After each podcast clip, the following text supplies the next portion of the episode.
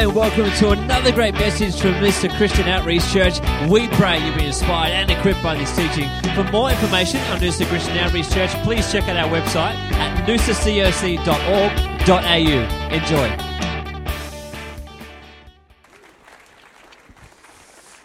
Let's pray, hey?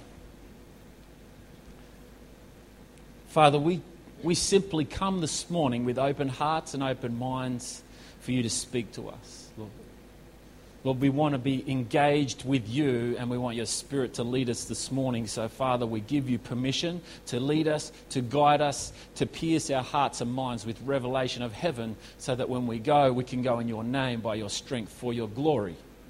So we thank you in advance for what you're going to say to us this morning. In Jesus' name, amen.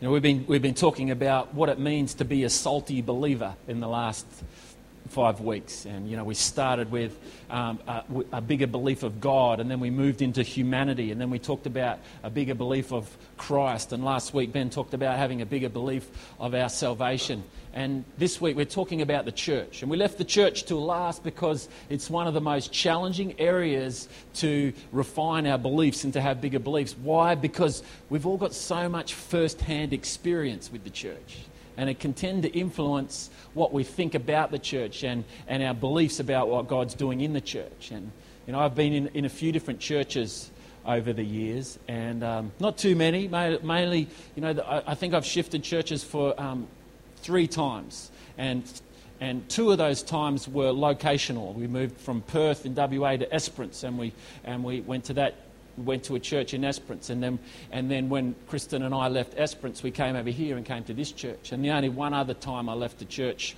was because I was chasing after Kristen. And I went to her church. And, uh, you know, it was, it was sheerly, sheerly a um, strategic move. There was no, um, you know.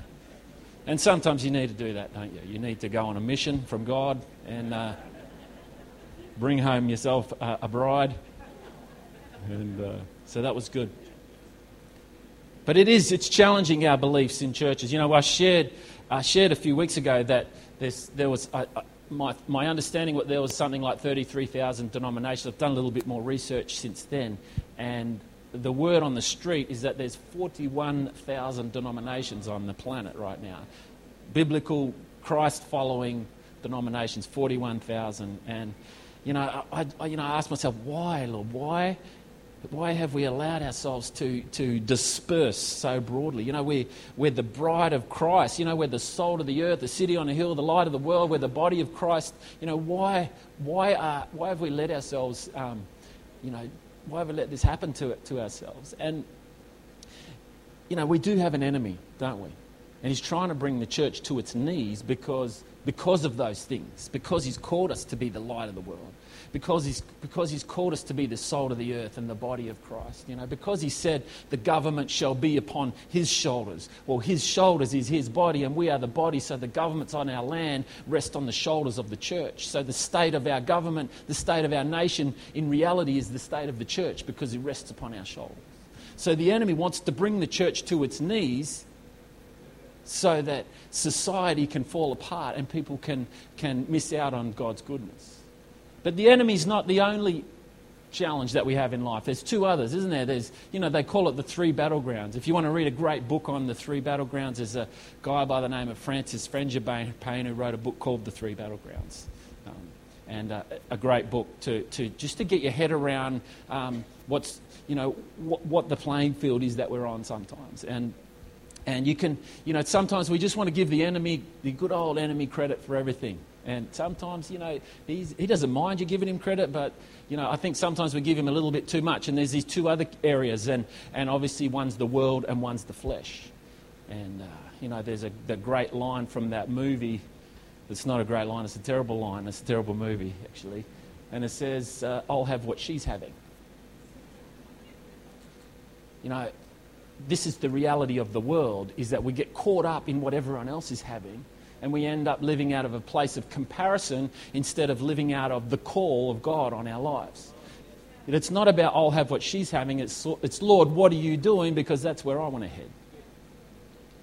And there's another, there's another um, There's another interesting TV show uh, on, in Australia, and there's an interesting line that comes from it. Why don't you look to the person next to you and say this? Look at Moi, look at Moi.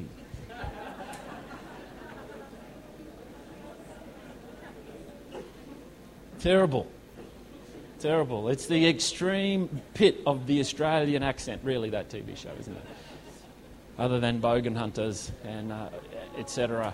Now, this is the other area, isn't it? It's the area of self. It's the world, the flesh, and the devil. These are our battlegrounds. We're very aware of the enemy. You know, and the, when we compare ourselves to, to the rest of the world or we look at what they're having, sometimes we forget what God's called us to when we want what they're having. And then there's the time when, when, we, when we're saying, Look at me, aren't we? We, we, we, we, get focused on ourselves, and God's called us to focus on Him. So, so sometimes one of the biggest breakdown areas of the church is not just the enemy, it's, it's us comparing ourselves with the other 41,000 denominations, and also going, What about me? Look at Moi.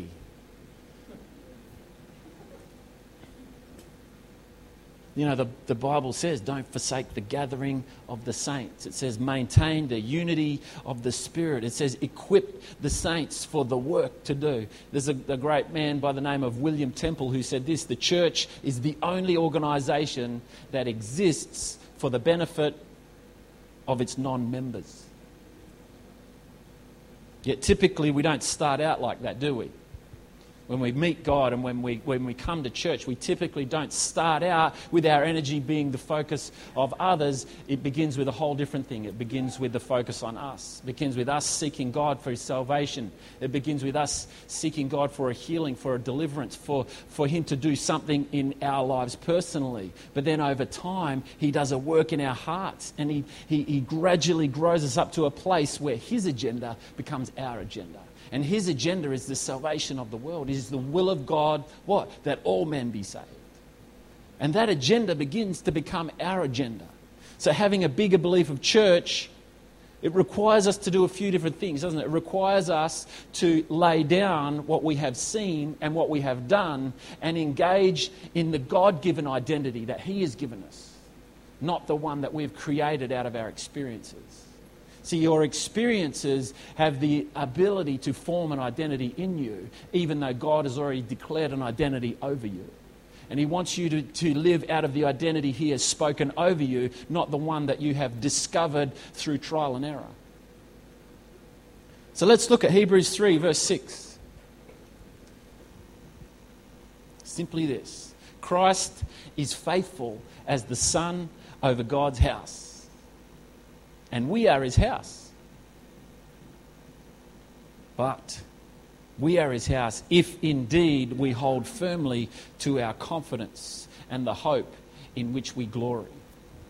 You see, you know, when we give our, when we confess that He is Lord and we believe that, that God raised Him from the dead, we are saved. Yeah, but then what about when are we the church? We are the church when our hope remains in Him. We lose focus when our hope remains, when our hope is, is in the church, not in the hope of the church. See, He's called us to be the church and have our hope in Him. He hasn't called us to put our hope in the church, He's called us to be the church and have our hope in Him. What makes us the church is when our hope is actually in Him. And it takes confidence and courage, the Bible says. It says to be, we are called to be confident in the hope our call is in the hope of the church, not the activities of the church. We tend to get caught up in the activities of the church, but He's called us to have our hope in the source, in the, in the authority of the church. Where's the authority? Jesus says, I have authority. Now go, be the church in my name for my glory. So we're really, we're only the church if our hope is in Him.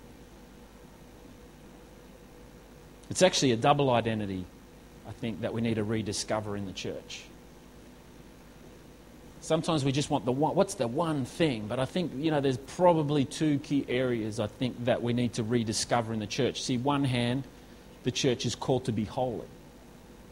We're called to be a holy people. He's called us out of the world to belong to Him. No longer do we belong to the world, we belong to Him, and He's called us to be holy. He's called us to hunger and thirst after righteousness. And on the other hand, He's called us to re engage in that world that He separated us from. See, He saved us from the world and called us to be holy in His name, and then He sent us back out into that place that He called us from to go and engage and to be His hands and feet to the rest of humanity, to witness and to serve. The battle is, is rarely, rarely in the history of the church have we managed to do both well. A lot of times we've separated ourselves well and we've become um, holy and disciples. You know, we've created monasteries over the centuries where, where there's some of the most holy people of, of all time that have never engaged with anyone outside of their, outside of, of their separation. And then at other times, you know, we can focus so deeply on connecting with humanity that we can be contaminated by the beliefs of humanity and we forget who God has called us to be. See, He wants us to be spiritually mature. He's called us to be holy, and He also wants us to engage in humanity. He's also calls us to serve humanity with His gospel. But if we do either of them without the other, we're missing out on the big picture of what God is doing in our lives. You know, Jesus taught these, you know, he taught these things in, in the prayer of John 17 when he prays for his disciples. And, he's, and he, at, at the beginning, he talks, he says, you know, you are, I am not in the world anymore, I'm sending you into the world. But I'm also saying that you are not of the world. I was sharing with the, with the men at the breakfast. We read this on Thursday morning, and, and I was saying, when I was over in Africa uh, a few months ago, when I was standing in the middle of Tanzania, in the middle of, I think, that uh, Moshi, Tanzania, it was extremely obvious to me that I was not of Africa. extremely obvious. And it was extremely obvious to everyone else that I wasn't African as well. It was, it was absolutely plain as day. I didn't have to tell myself that I was different. I didn't, you know, these guys, these Tanzanian guys who took us up the mountain, that they have a swagger that you will never experience. Because you're too pasty, you're too white, you're too Irish, whatever you are, that's me, you know, Irish, Italian, pasty, uh, very uncool. I think I'm cool in Australia. I step into an environment like that, totally uncool. You know, it was like Revenge of the Nerds, you know what I mean? It's what it, it's what it felt like. And, you know, my swagger, it just looked like, you know, something straight out of that movie. I don't know why I'm talking about this, but the Lord wants you to know that He's called us to be in this world, but He wants it to be very obvious to you that you're not of this world. To be in the world and not of the world, which Jesus prayed about in John 17, it, he, it, it needs to be very clear that we're different. You know, clear almost like light and darkness, almost like salt and meat, you know, almost like a city on a hill to a city in the valleys. You know, he, he, he says, I've called you to be separate, but I've also called you to be engaged. And here's the challenge that we face. The challenge that we face is that we we, we were never called to belong to earth, but we were called to salt it. It's very difficult for salt to belong to meat, isn't it? Salt can flavor meat, it can preserve meat, but it can never become meat. And it can, it's never in doubt that it is, that it is not meat. And this is, this is why I encourage people to travel. This is why it's great to go into other cultures because it, you get the revelation that you are different. You know, in the, you get the revelation in the natural that you're different, and God, and in, sometimes in those places you get the revelation from heaven. Hang on a second, I'm not only different from those people, even when I go home, I'm different from the people in my community. But I'm also called to engage those people. 1 Peter chapter 2, verse 9 and 10 says this. You are a chosen generation a royal priesthood, a holy nation. It's all good up until then. And then it says this a peculiar people. Why don't you say to the person next to them, You're looking very peculiar today?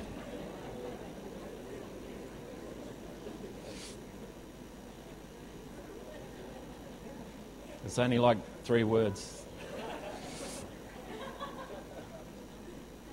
Why are we those things? That we may proclaim the praises of Him who called you out of darkness into His marvelous light.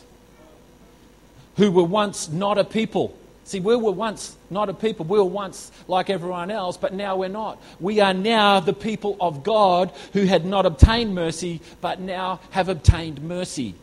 See, the difference between you and everyone else, it's not that you have a swagger, it's not that you're cooler than everyone else, it's not that you've got more things. You've just obtained some mercy that they haven't obtained. This is the simplicity of it. You don't need to go out there and be, you're not better than everyone else. You've just been handed the mercy ticket. That's why when we engage, we need to engage humbly. We're not better than anyone else. We're just being blessed because we've accepted some mercy that we didn't deserve in the first place. We are a peculiar people. See, when you've received the mercy of God, some reason you you stand taller. You know what sin does? You know, you, I love that box that, that Rochelle had this morning, you know, and, and the big heavy box. What, what, is, you know, what happens when we, we don't have the mercy of God is we walk hunched over, don't we? Because we're carrying around all the consequences of all the, the great decisions or bad decisions we've made, our parents made, our grandparents have made. We're carrying those around. But when we receive mercy, that's gone. We stand tall. So we look different. So when you walk around, you know, you're still as, you're, you're no better than anyone else. But why are you standing taller? Why are you more confident than everyone else? Why, is, why have you got more hope about the future than everyone else? You have these things because you've received mercy. We were once we were once not the people of God, but we became the people of God. How did we become them? Because we simply said, Yes. Thank you, Lord. So, our goal is not to make the world comfortable with God. Our goal is not to shape our church activities so that the world feels comfortable in them. Our goal is to be our peculiar selves and just walk around with this. With standing tall and confident and having hope where people have no hope, because that is what peculiar people do, and people are attracted to your peculiarity, not your consistency with them. See, sometimes we go, oh my God, look, our part of our vision is this year is inviting someone to church. And people ask me, well, when, when's a good Sunday to invite someone to church? And I go, oh, well, look, maybe we can, you know, invite an evangelistic, pre-. you know, people, they don't, people, we think, oh, maybe people will be offended by this or offended. They're not offended by what you think they're offended by. They're not offended by the things that we think they're offended by. We can have the worst Sunday ever. We can, the preaching can bomb, the worship, you know, James could be singing out of tune. And we're all going, we're all having these cringe moments. Here's the thing we can have a very bad day at the same time as God is having a very good day with the person that you invite. This is church. This is what we do. Our church, it's not about the activities. Our hope is not, will we have some good activities in church today? Our hope is in, is God's going to be at church today? Because if He's there, the activities will serve Him and He will be glorified and people's lives will be changed. This is it. This is it. It goes on, 1 Peter chapter 2, verse 11 to 17. It goes on. It says, Dear friends, I warn you as temporary residents and foreigners. Some versions say aliens and strangers. You know, he's saying, you know, when someone, an alien, comes to town in his spaceship, it's very clear that he is not one of us.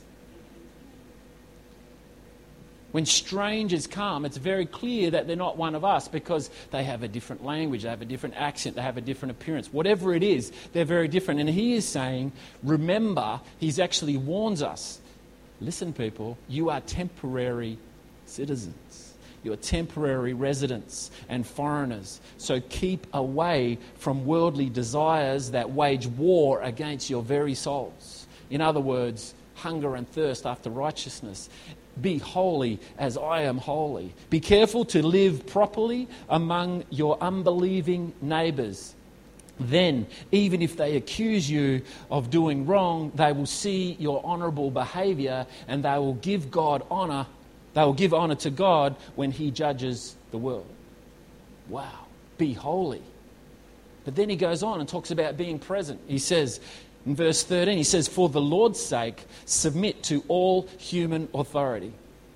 It is God's will that your honourable lives should silence these, those ignorant people who make foolish accusations against you. Verse 16, For you are free, yet you are bondservants of God. So do not use your, ex, your freedom as an excuse to do evil. And then here it is simply this, verse 17 Honour all people love the family of believers, fear God, honour the authorities. Honour the king, the Bible says. We don't have a king, we've got a prime minister. Honour the prime minister. So simple. We're called to be of God, but we're called to plant ourselves in the world. We're called to be salt. We're called to be light. We're called to be the body of Christ. You know, the place God calls us Frederick Buechner says this. He says, The place God calls us to is the place where our deep gladness and the world's deep hunger meet.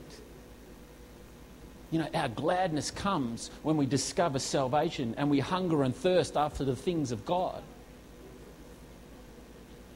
And then we begin to see the deep hunger of the world. Then we begin to see that we get when those things that where those things interact, that's where we're doing business with God. When we are spiritually mature, when we when we discover God in a deeper way and we hunger for the things that He He wants us to hunger for. And then and where that interacts with serving humanity, when we engage in society, then we're doing business. They're not mutually exclusive. You cannot you cannot be holy and then not engage with humanity. God, you cannot engage with humanity and not have a hunger and thirst after righteousness. Because either way, our vision is both of those things together. Serve like salt soaks into meat. Being spiritually mature is like light in the darkness. So we need to look at the world from the perspective of God's redemptive story. We need to see the potential of the world and of the church that's bigger than what we've experienced. When we look back, when I look back at simply my church experience, I've seen church splits, I've seen you know people have affairs, I've seen different things happen that are just you know, that are you know upsetting. But the reality of our call to be the church, that doesn't change no matter what we've experienced, no matter what we've walked through, no matter where we've been, no matter what we've seen, no matter the, the atrocities that we've done as a church. It, that is irrelevant to the call of God. The call of God is about realigning with His purpose, realigning with His plan. It doesn't matter what you did yesterday. Thank goodness we've received the mercy of God, and thank goodness the whole church has received the mercy of God. Because we can stand tall and we can have our stature high, not because of anything that we've done, but because of who He has called us to be. God is creator. And He has the ultimate credibility. And he has the ultimate authority to define reality. God defines reality. When you create something, you have the authority to define what it is. You know, when God said, Let there be light, well, He defined it at the same time as He created it. When He said, Let there be mankind, He defined man at the same time as He created it. And He gave us some naming rights too, didn't He? He said, Look, I can't trust you with people, but I can trust you with the animals. So, how about you name the animals? He's given us some naming rights, hasn't he? And this is what I, I just want to suggest a theory to you this morning that God has called us as the church to be the place that redefines reality. We are, we are called to name the things of society according to His goodness. I think over the years we've named a lot of sins, but I think he's actually calling us now to stand for holiness and righteousness and actually go, this is what the Lord says. The Lord is, he's, he, he doesn't want us to be people who name sins. He wants us to be people who name God's image. He wants us to be people who call out God's image in people. We may not be able to rename, you know, we can't rename people, but we can call out their original name. See, when God created you, He created you for a specific purpose and for a specific time. You know, the, the lady that, I'm, that Kristen and I are praying for, for um, for um, in the Bali orphanage is one of the um, leaders, and her name's Esther. And it's so easy to pray for Esther because you've got such a great name. You know, uh, uh, you know, we love the story of Esther, where you know, and we love the great, the greatest line that we, you know, you were born for what? Such a time as this. You know, and you know, I just pray that. That's my prayer for her constantly. You were born for such a time as this to lead these children out of a place of potentially being orphans or on the street and into a, an opportunity to walk in the goodness of God. See, we get to be Esther's. We're all Esther's created for such a time as this to do God, to declare God's goodness over all humanity. And we deal with the sin of society by standing for the goodness of God. Yeah, our goal is not to point to the sin, our goal is to stand up and be righteousness, and to hunger and thirst after it, and to be holy as He is holy. This is where, this is where the, the holiness becomes powerful as we engage in humanity. So, Genesis, we've been given naming rights, haven't we? And I think this is one of the keys for us to go forward as the church. We know the enemy is called the accuser of the brethren. And here's the thing about an accusation an accusation is simply an unproven name. When someone accuses you of something, they are labeling you or they are naming you of something that hasn't necessarily been proven yet. And the beauty of the accusation that the enemy's got is he doesn't have to prove it. He just keeps throwing out the accusations. And he's thinking, you know, someone will hook into some of them. He just keeps throwing out accusations. You're nothing. You're worthless. You're this. You're that. You're, you can't do this. You can't do that. He just keeps throwing them out there. And then over time, people just grab hold of one of them. And when you start to believe what someone has accused you of, all of a sudden you've robbed yourself of your future in God. See, God, He doesn't want us to, He doesn't want, He wants us to be, have lives based on truth, not based on accusation. He wants us to be, have a, the church have an identity based on what He has called us to do, not what we've experienced or what people have accused us of doing.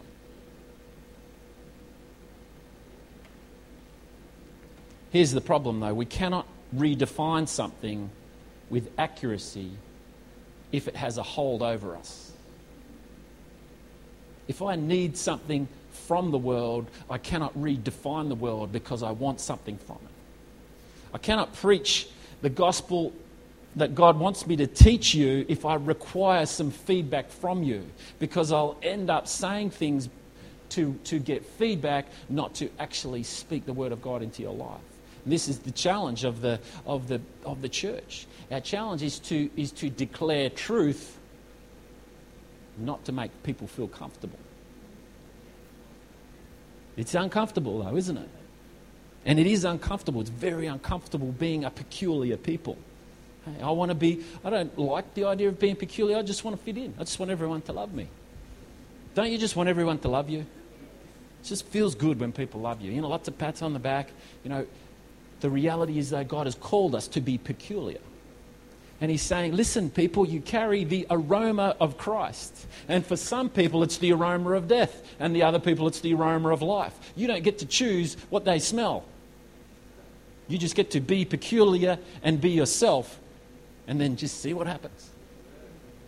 So I challenge you embrace your peculiarity. Say that to your person next to you. It's a difficult word to say, peculiarity. So the effectiveness of the church depends on two things, doesn't it? It depends of the, on the holiness of the church and the engagement of the church. This is why he says, Go and make disciples, because over time, disciples become holy. They become more righteous. And as we become more holy and righteous, as we engage humanity, then we have a credibility to redefine people. We have a credibility to speak into the lives of people. If the church is no different from the world, then how will people know that we're of God?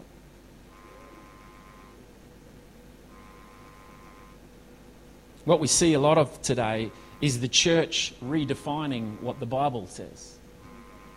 You notice that? It was said recently that um, by some a significant church figure that the Big Bang Theory does not contradict, contradict Genesis chapter 1.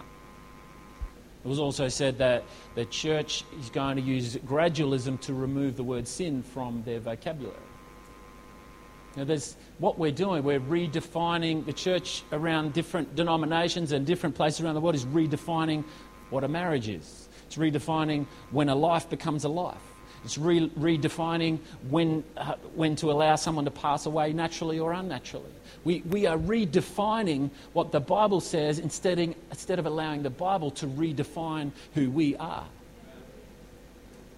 This is the call of God of our lives. Our goal, our goal, this is why hungering and thirsting after righteousness is so important because God has called us to align ourselves with Him. And when we align ourselves with Him and with His Word, then we can engage society with a confidence and people will give God the glory. But when we just look like everyone else and we say, come and join us, people don't want to join that. You know, the greatest time um, on earth where people joined the church was when the plague was going through Rome. When the plague was in Rome, all the Christians stayed. Half of them died, some of them didn't. But people said, What is wrong with these people? They're staying when everyone else is running for their lives. See, God has called us to be a peculiar people that stick around when things get rough. He's called us to be a people that stand tall when things get tough. He says, put on the, put on the whole armour of God. What do you do once you put on the armour of God? Having done all, stand. This is what peculiar. Why, why is that person just standing there? Because God's called us to stand where no one else will stand. He's called us to stand what for? He's called us to stand for truth. Jesus said, I came to what? To testify to the truth. He's called us to what? Go in His authority and to do the exact same thing. I wrote this statement last night. It says, When the peace of today is more important than eternal life, we will compromise on truths established by an eternal God. See, we tend to redefine the Word of God when we're looking at peace today. We, we tend to redefine our lives when we're looking for an eternal peace. This is who God has called us to be. He's called us to be people who lift up their eyes, who are not looking down. He says, I've given you a, a, a, lamp unto your feet and a light unto your path. He's saying, Today you need to hunger and thirst after righteousness, but you have to have the big picture on eternal life. We look down so that we can do, we can not hurt people as we take steps forward, but we look out for the perspective of where we're headed. A church that only looks down misses out on what God's doing in the future. And this is what he's doing. He is saving lives forever.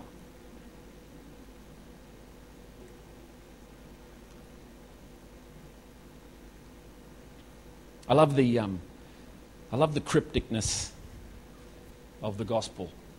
You know, you know, in Ephesians 4, we love the fivefold ministry, talking about apostles and pastors and, and um, evangelists and teachers and, and what's the other one? Prophets? Did I say prophets? You know, it gives us these five things, and we love the fivefold. We love talking about it. We love saying it. Do you know what I love about the fivefold? Is all of them seem just to annoy all of the rest of them. You notice that? You know, there's always this thing between um, evangelists and pastors and prophets and teachers and apostles and everybody. You know, and there's this whole, there's this thing that the gifts are, are diverse, and they, and they tend to just rub up against each other because they seem to be all in different directions. And this is the beauty, this is the crypticness, I think, that is so great in God's gospel. Is that the gifts aren't there just to equip you, they're there so that if you learn how to survive together. And the annoyance of each other is part of God equipping us to serve humanity. 1 John 4:20 says this, whoever claims to love God yet hates a brother or sister is a liar. For whoever does not love their brother and sister whom they have seen cannot love God who they have not seen. See, the way we do church is what gives us cred in the world. It's like the swagger, the cred bit was good gives us credibility in the world. And we need the, the way that we have credit, you know, so the Bible is constantly talking about it, saying, you know, by this the world will know that you're my disciples by your what? Love for one another. The problem is, is that we struggle to love one another because we get consumed with our gift. And He's given us different gifts, I think, so that we can learn to interact and work together and serve one another. And so that I think half of the reason of the fivefold is so that we can be blessed with the gifts. The other half of it is so we can learn to live with each other in Jesus' name, no matter what our skill set is. You look at the book of Acts you know, there were, there were the 12 apostles who were sent out to do everything, and they were getting busy doing the practical, so they got seven other guys, and they did, they did the, um, the feeding program, and, you know, they were looking after the practical things. Then we got Mary and Martha. You know, one of them was worshipping, and the other one was serving the guests. And we're always looking at what's better. What's, we love saying, oh, apostles are first, then prophets and teachers. You know, we like, we like ordering things. And God's saying, look, Stop trying to compare everything and just do everything. He's saying, well, You're not just the people who is called to be holy. You're not just the people who is called to engage society. You've called to be a holy people who engage society. You've been called to be people who are spiritually mature and who are serving humanity. A people who are not of this world, but also who are in this world.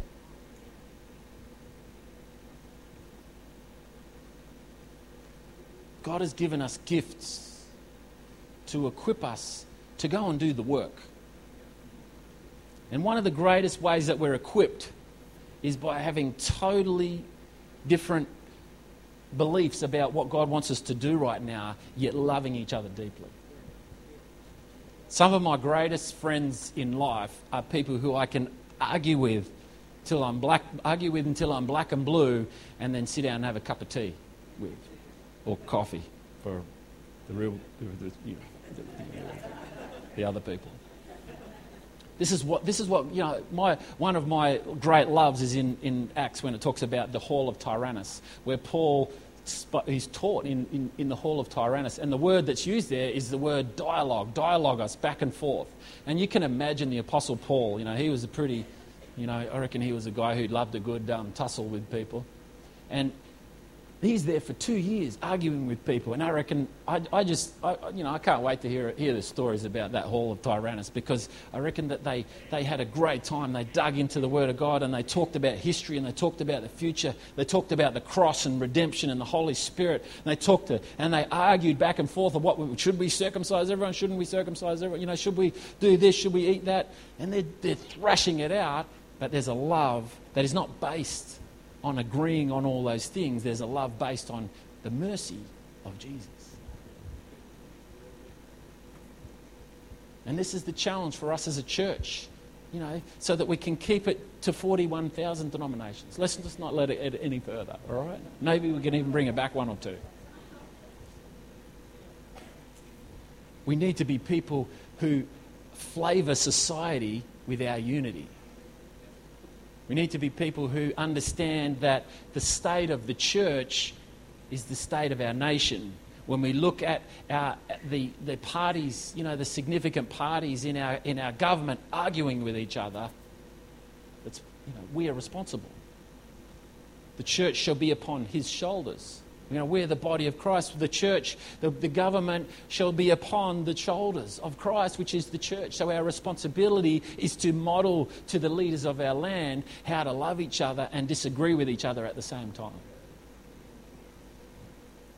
I was at an ACL, Australian Christian Lobby event, a little while ago, and the previous Prime Minister John Howard was speaking, and he said these things. Why doesn't the, the worship team jump up? He said this. He said, 30 years ago, there was no need for the Australian Christian lobby because the church was engaged in society. He said, now we need a Christian lobby banging on the door of Parliament because the church is no longer engaged in society. He's saying it's time for the church to step in and re engage. He says you can do this. You can be banging on the door with the principles of God, of God, or you can have a seat at the table making the decisions in Jesus' name. This is who He's called us to be. But the problem that is, is that we cannot redefine the gospel to get into places of power. We need to redefine ourselves with the gospel and allow ourselves to salt society. This is who He's called us to be. This is what we do. You know, we, our goal is we preserve eternal life by advocating eternal truths. Why don't you stand with me? You are the salt of the earth. And we say salt's two things, sodium and chloride. We've said this every week for the last, you know, and it's about what do we confess with our mouth, what are we believing in our hearts? What are you confessing with your mouth about the church? What do you believe about the church? What are you, what are you, what are you saying about the history of the church and the future of the church? You know, this is what, I, this is what I'm confessing. I'm confessing that no yesterday in the church can rob us of the call for tomorrow of the church. This is what I continually confess. It doesn't matter what we've done, it doesn't matter what we've been. The call of God, the word of God will not return to him void. Therefore, let's go in his name because he is still sitting on the mercy seat. He is still on the throne. He's still full of grace, and His mercies are new every morning. So that we continually confess that no yesterday can rob us of a tomorrow. And what do we believe, church? We believe that the church is God's plan for delivering his redemption to a world. Father, we just lift up your name today. We glorify it from the depths of who we are. Father, we, we come to you with an attitude of repentance for where we have made mistakes or where we have messed up, where we have, where we have dropped the ball, Lord. And we just thank you right now that your mercies are new this morning. And we tread on those mercies, Father. We stand on the platform of your mercy and we go out, Lord, confessing that you have called us to do a great work in our great nation, Lord. And we receive that responsibility. We believe it in our heart and we go in Jesus' name.